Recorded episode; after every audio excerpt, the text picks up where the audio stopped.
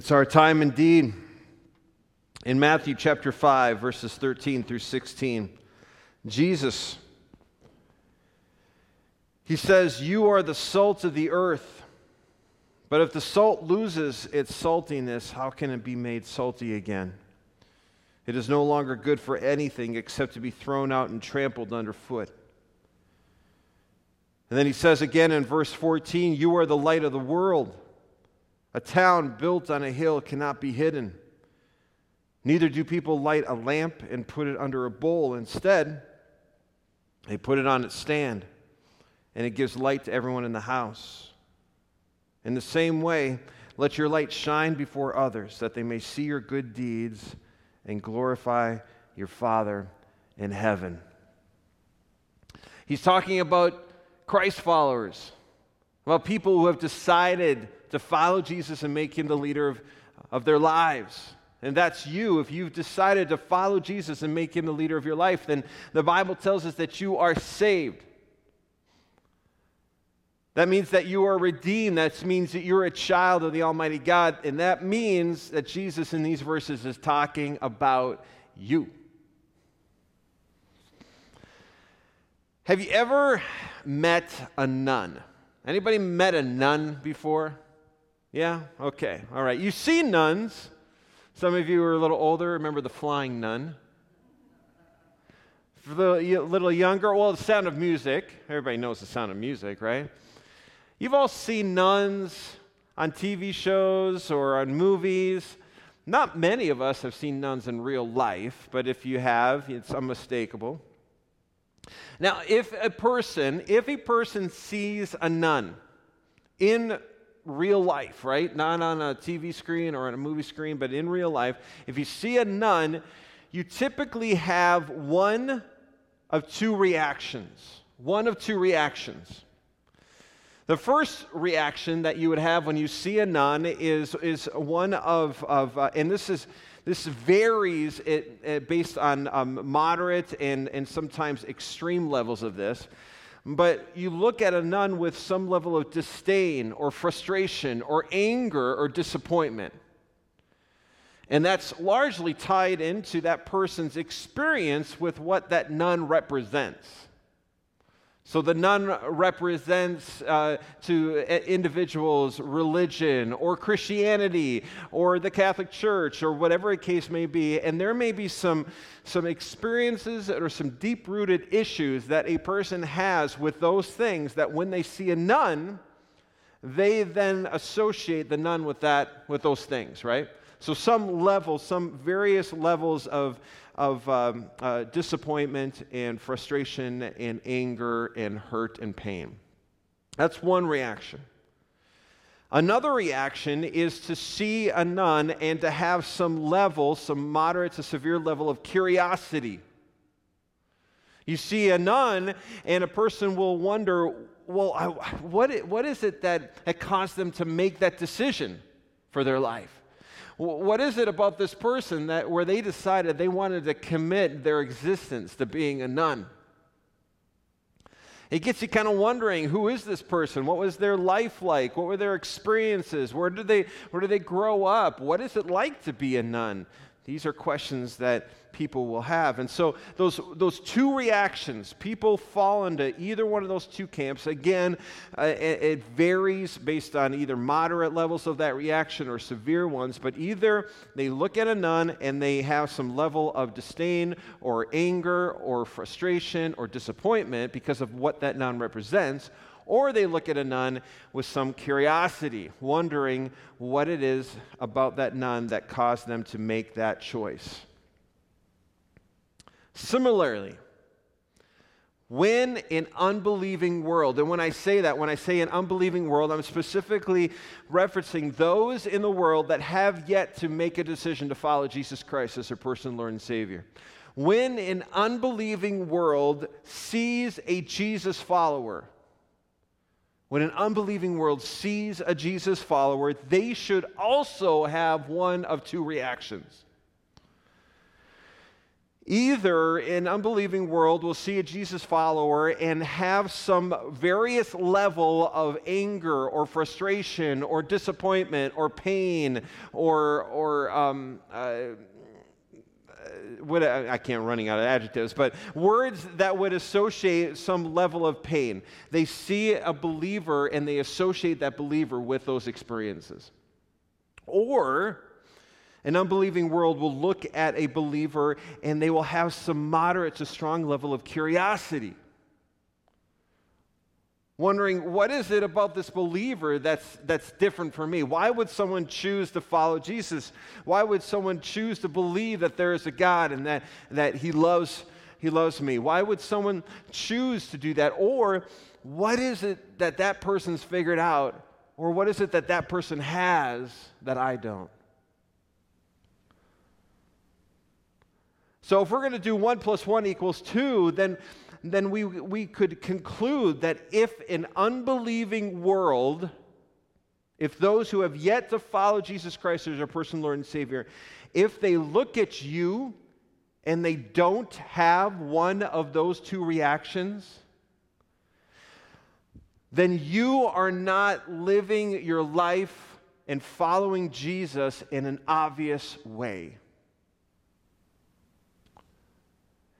That if your commitment to Jesus, if you living your life for Jesus Christ and following Him is not causing an unbelieving world to have some moderate to strong level of, of frustration or, or, or anger towards you because of what you represent, or if they're not having some moderate to, to, to strong level of curiosity because of what you've chosen to believe in and follow, then you're not following Jesus in an obvious way.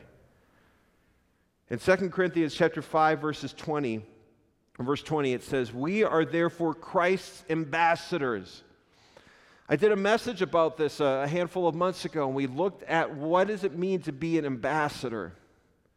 It literally means to be a, a, a representative. To represent in this case Jesus to the world. And when we represent Jesus to an unbelieving world, God makes his appeal through us. That's the beauty of the Christian life. That's the beauty of the church, is that when we are serious about following Jesus, when it's so obvious to those around us, especially an unbelieving world, God works through us and makes his appeal to those that have yet to make a decision to follow Jesus. God makes an appeal to them to open their eyes and their hearts to Jesus Christ. So, how is it? How do we become obvious followers of Jesus? How do we become obvious followers of Jesus? How does an unbelieving world recognizing recognize God's church? How does an unbelieving world recognize God's people? I believe that the way an unbelieving world recognizes a Jesus follower is when that Jesus follower commits to having a habit of praise. Having a habit of praise. Now, when you and I, when we wake up in the morning, so when you woke up this morning, you all stood in front of your closet. Now, this, this, this whole experience has different levels, all right? We all kind of, maybe some of you will stand in front of a closet and it takes moments, it takes seconds, while some of you stand in front of a closet for what seems like hours before you decide what it is that you're going to wear, right? Now, here, here's a representation of my closet. Now, these are my shirts available after the service for $10.95. But like you, I stand in front of my closet and I wonder, what am I going to wear today?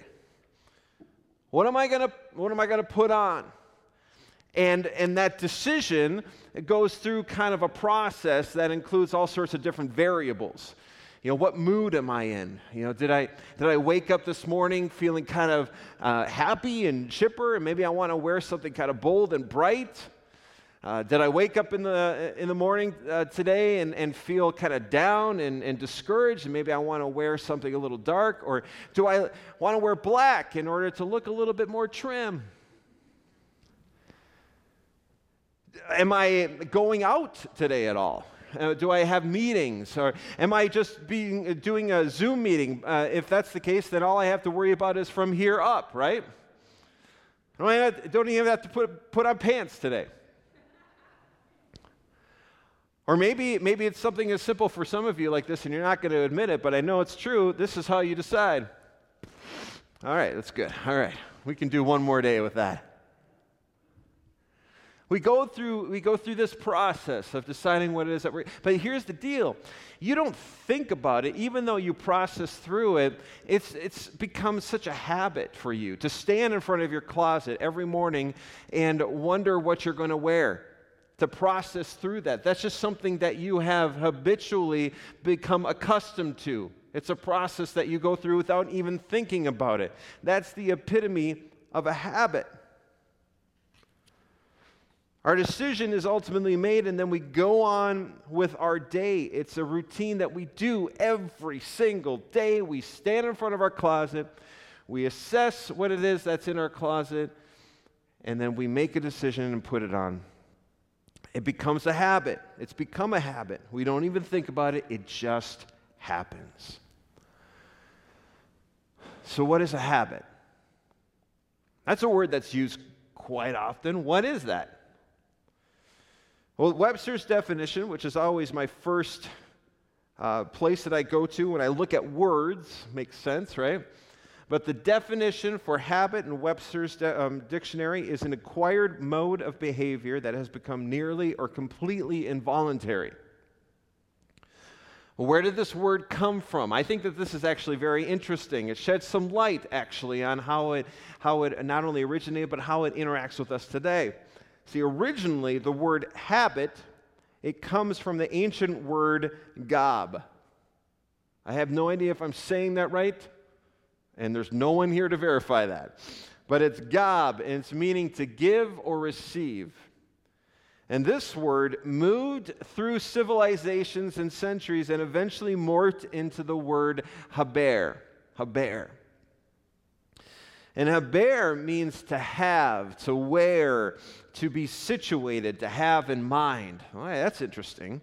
Well, this word eventually morphed into the French word habit, Habi, meaning clothing conduct. We're getting a little closer. The English then picked up the word in the early 13th century, and that word mainly referred to any sort of clerical dress, nuns, monks, etc. And then by the early 14th century, the English also started using that word habit to refer to anything that resembled customary practices, not just dress.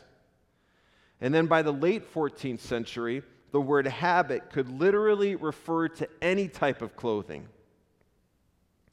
Now, however, when we think of habit, not only do we consider that word that we saw there in the dictionary or heard there in the dictionary, but now the current meaning of the word refers to any member of the clerical Christian order and the dress in which they wear, specifically nuns.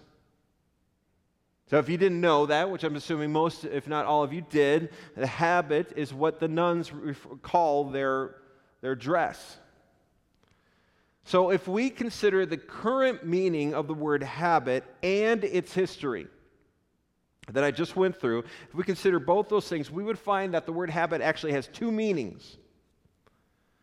How a person clothes them, themselves on the inside, and how a person clothes themselves on the outside. That's interesting.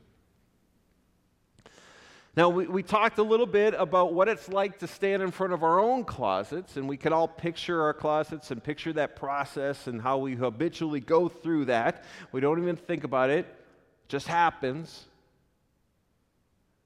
We stand and we ponder what are we going to wear? What are we going to wear? Well, a nun has a much different experience. You see, a nun, a nun's closet looks somewhat like this. Some of you are wondering, why do I have three nun costumes? Well, that is none of your business. But a nun's closet looks a little bit like this, right? See, a nun, when, they, when a nun wakes up in the morning, think about this. Imagine yourself being a nun and waking up in the morning. A nun doesn't stand in front of her closet and then ponder and wonder what she's going to put on that day. She knows, because it's just like every other day. It's just like the day before, it's just like the week before, it's just like tomorrow, it's going to be like a month from now. Every single day when she wakes up, she's going to stand in front of that closet and know that she's going to put on the habit. You see how those words are connecting now?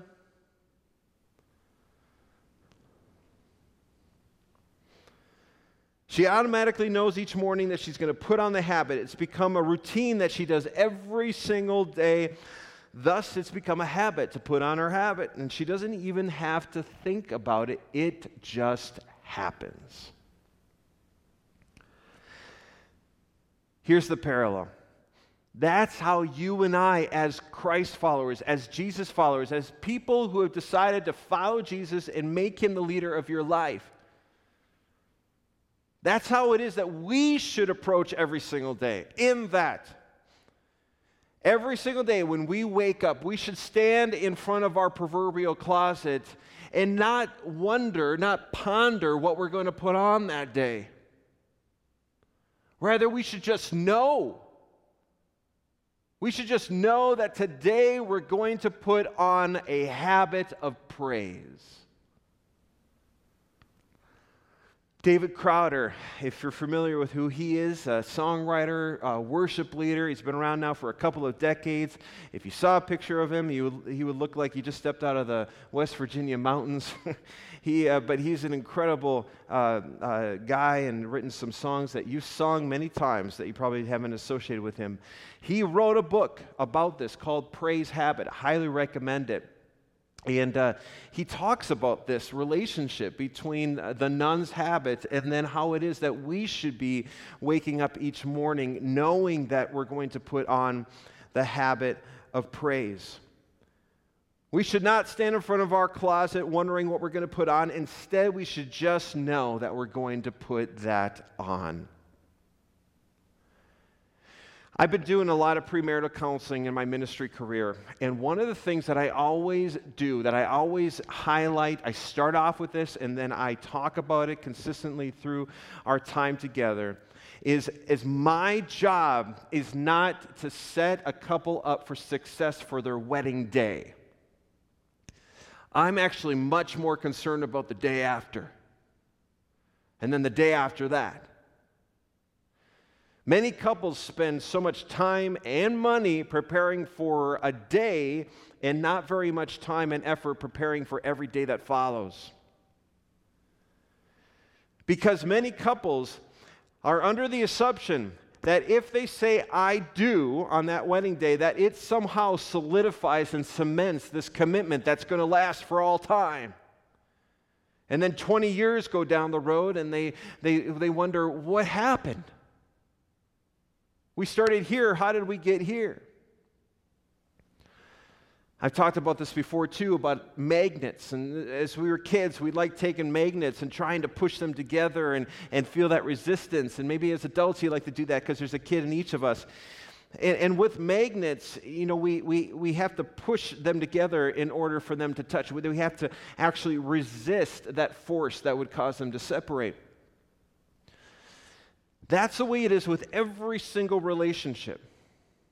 Not just a marriage relationship, but every friend relationship, every family relationship, let alone your relationship with God. In that, every relationship starts out like this in some way, shape, or form. But the trajectory for every relationship is to naturally and instinctually go like this. Because sin is in the world because we are fickle, because we forget so easily. I've taught. I, I mentioned this first service, but listen, there is not an infinite amount of subjects that a pastor can talk about. I mean, I mean I'm going to, you know, be preaching here for years, And, and my, sometimes I feel like my job is to convince you that you've never heard this before, but you've heard it probably many times. But the reason why it feels like you've not heard it before sometimes, the reason why it feels like something's been revealed to you in a way that never is never before is because we're so fickle. We forget so easily. That's why the Bible says take up your cross on a daily basis. Every day, take on the cross of Christ.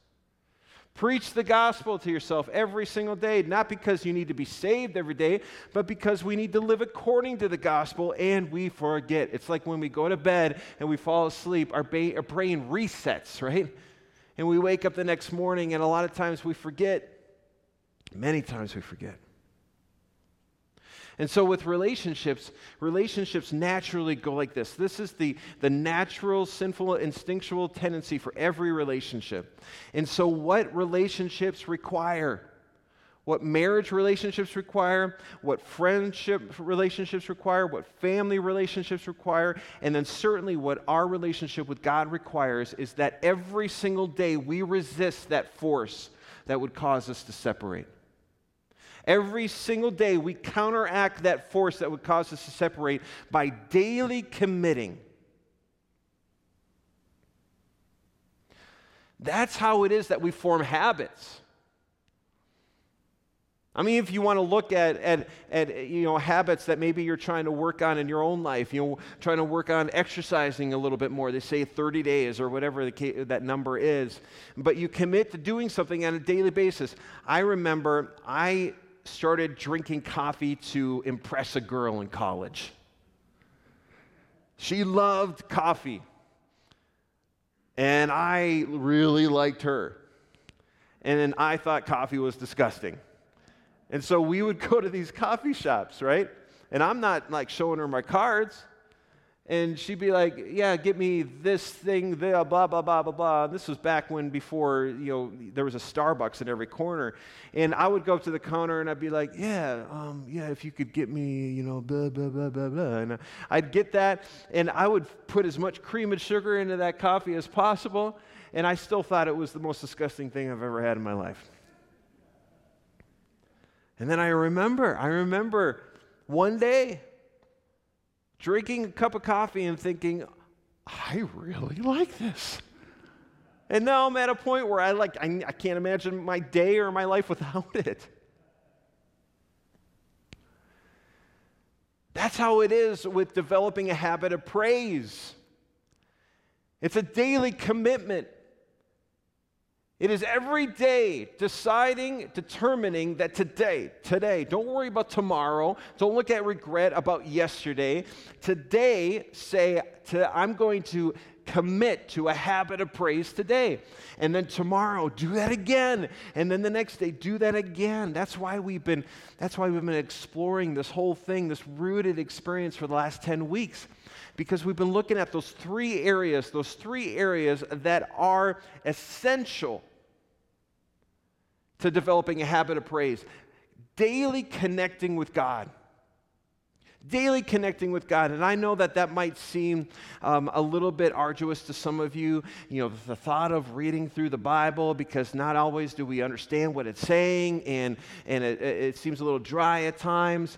Um, but I guarantee if you put that Bible in your lap every single day, if you make a daily commitment to do that, you know what's going to happen? You're going to one day be like, I really like this. I really need this.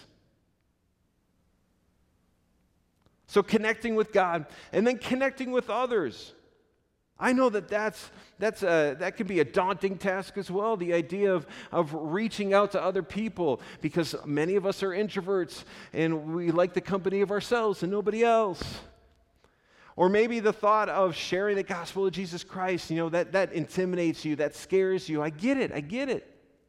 But when you daily commit to being available, we talked about that, remember, a couple weeks ago, where we said that God, He's not interested in syncing His calendar with yours. He, he's not looking to inconvenience you, but because of the way we set up our days and our calendars, we are often inconvenienced when God reveals to us the time and the place that He wants to use us. And so it's daily saying, God, whatever. Open that up to me. Show me who you want me to connect with. Show me who you want me to reach out to. Show me who you want me to, to share the gospel with, and I will do it daily committing to that possibility. And then you know what's going to happen? You're going to start out a little scared. You're going to start out a little frustrated. You're going to start out a little drained. But then after a little while, you're going to be like, oh, I, I really like this. I really need this. And then connecting with God's purpose for you. Connecting with God's purpose for you. That's tough too. Because you know what that requires? That requires taking the time, that requires committing to resources, that, com- that requires committing your talents to God. But if you do that, if you commit to being used of God based on the purpose that He has specifically and uniquely given to you and designed in you, if you commit to that daily, one day you're going to be like, I really like this. I need this. Just like how a nun wears what she wears sets her apart from the rest of the world, we need to put on a habit of praise daily so that we are set apart. A life lived for Jesus. You see, this is the, one of the fallacies when it comes to the Christian life. Jesus doesn't need your help pointing out to other people their sin. Because when you live your life according to Jesus, when you live to love God and to love others, when you present yourself in an obvious way as a Jesus follower, do you know what becomes apparent to people? Their sin. Not because you're pointing it out, but because God is revealing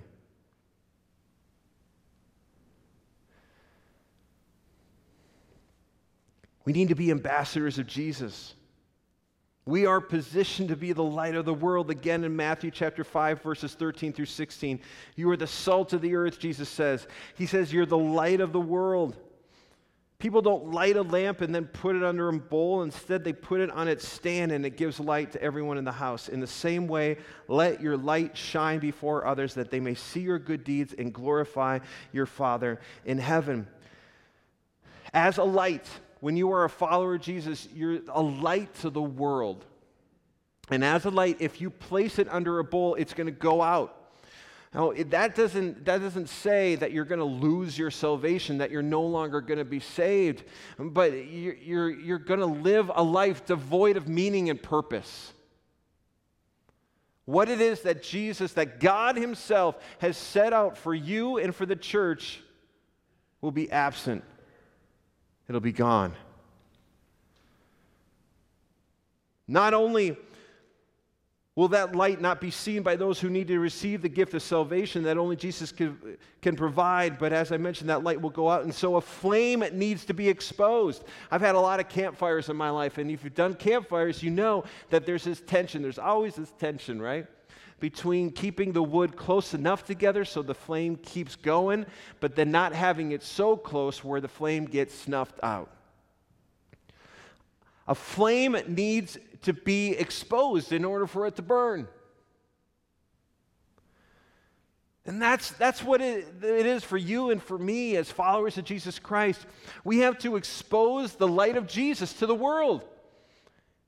And that exposure is necessary to its continual burn.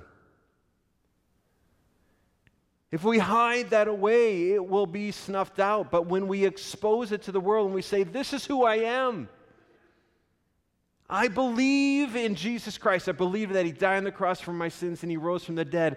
I talked to somebody after the first service and we had a conversation, and she said, um, "I'm just, I, I, love Jesus." And and uh, I, you know, I asked her, "Have you been baptized?" She said, "I was sprinkled when I was an infant." And I told her, "You know, I get it that's a great, uh, that's, I, that's, that's a, a great way that I'm sure your parents wanted to dedicate you to God, but the Bible says that we are to be baptized after we receive Jesus Christ as our Lord and Savior, and that we're to be baptized by immersion, and that it's an outward symbol of what God has done inwardly. And her eyes lit up, and I said, We're doing baptism tonight. You want to get baptized? And she said, Yes. So she's getting baptized tonight. We need to be the light of Jesus to a world. We need to expose that light, and when it's exposed, it will burn and it will burn bright. I remember in college, uh, I went to Moody Bible Institute for a little bit of time, and uh, it was right there in downtown Chicago. And uh, there was one night where uh, the Burger King, just a couple blocks down the road, um, lit on fire, and it, it was this huge fire. And what was amazing to me is uh, a bunch of us from the college, we actually, we actually went um, a couple uh, blocks down the road and, and then watched this, this fire as they attempted to try to put it out and get it to the point where they couldn't and they just had to let it burn. But there were hundreds of people that had gathered to watch this burn. See, that's, that's, that's the amazing thing is when you burn for Jesus Christ, when that flame becomes so obvious to an unbelieving world, people will come from miles away to watch it burn.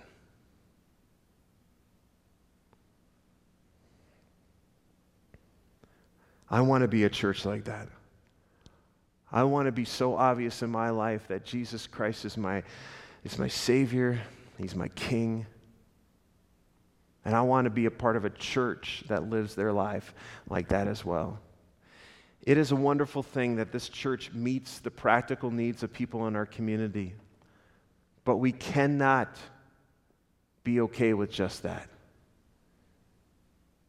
We cannot help people on their journey to hell. We have to shine the light of Jesus Christ to an unbelieving world that desperately needs him in order to be saved. Let's pray. Father, I'm just so grateful for today, for yet another opportunity that we have to celebrate you and to worship and to pray. And uh, Lord, you are deserving of so much more than we can give, uh, but yet we seek to give you the best of what you've given us. And that is that is all you ask.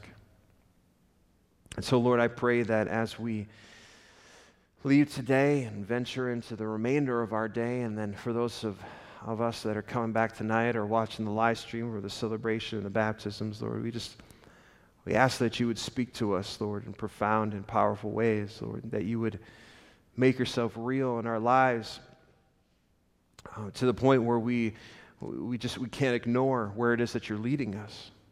So I guess I'm asking you to, to inconvenience us. I'm asking you to maybe make life a little challenging for all of us by, by saying, I have something so much greater in store for you. Are you, are you willing? Are you willing to follow me? Are you willing to connect with me uh, on such a a profound and, and greater landscape? Are you willing to connect with others and to, and to be led to be there for others in ways that, that I see fit? And, and then uh, are, you, are you willing to discover and to live out the purpose that I have uniquely designed for you? That's a challenge. I pray that, that each person in this room and those that are watching, uh, and that every person in this church would rise to that challenge and decide for themselves that that's, that's what it means to follow Jesus. we pray this in your name. Amen. Tonight, tonight, tonight, we have the Rooted celebration that starts at 6 o'clock. And uh, we'd love for you to be here for that. You do not have had to have been a part of um, the Rooted experience uh, to be here tonight. Um, you can come. We'd love to have you here. We're going to have worship. Uh, we're going to have uh, baptism, communion, uh, hear a couple stories of what God has done through that experience. Uh, for those of you watching via the live stream or anybody in this room, uh, on Facebook, on our Facebook page, uh, we have a Zoom link. Um, and if you'd like to join remotely, you want to go ahead and click on that, and that'll get you connected with our celebration, and you'll be able to see everything that we're doing here tonight and be a part of that. Um, so, anyways, we're looking forward to that. And again, just another reminder on the 22nd, Thanksgiving service and congregational life meeting. Forgot to mention this earlier. But for those of you, again, watching via the live stream, uh, you can participate in the congregational life meeting through the live stream. And if you're a member, you can vote through the comments, and those uh, votes will count. Um, but we would love to have people in house. We need a quorum in order to make sure that these votes go through. Uh, so we'd love your uh, presence on that night. So, love you guys. Hope that you have a wonderful night, wonderful day. God bless.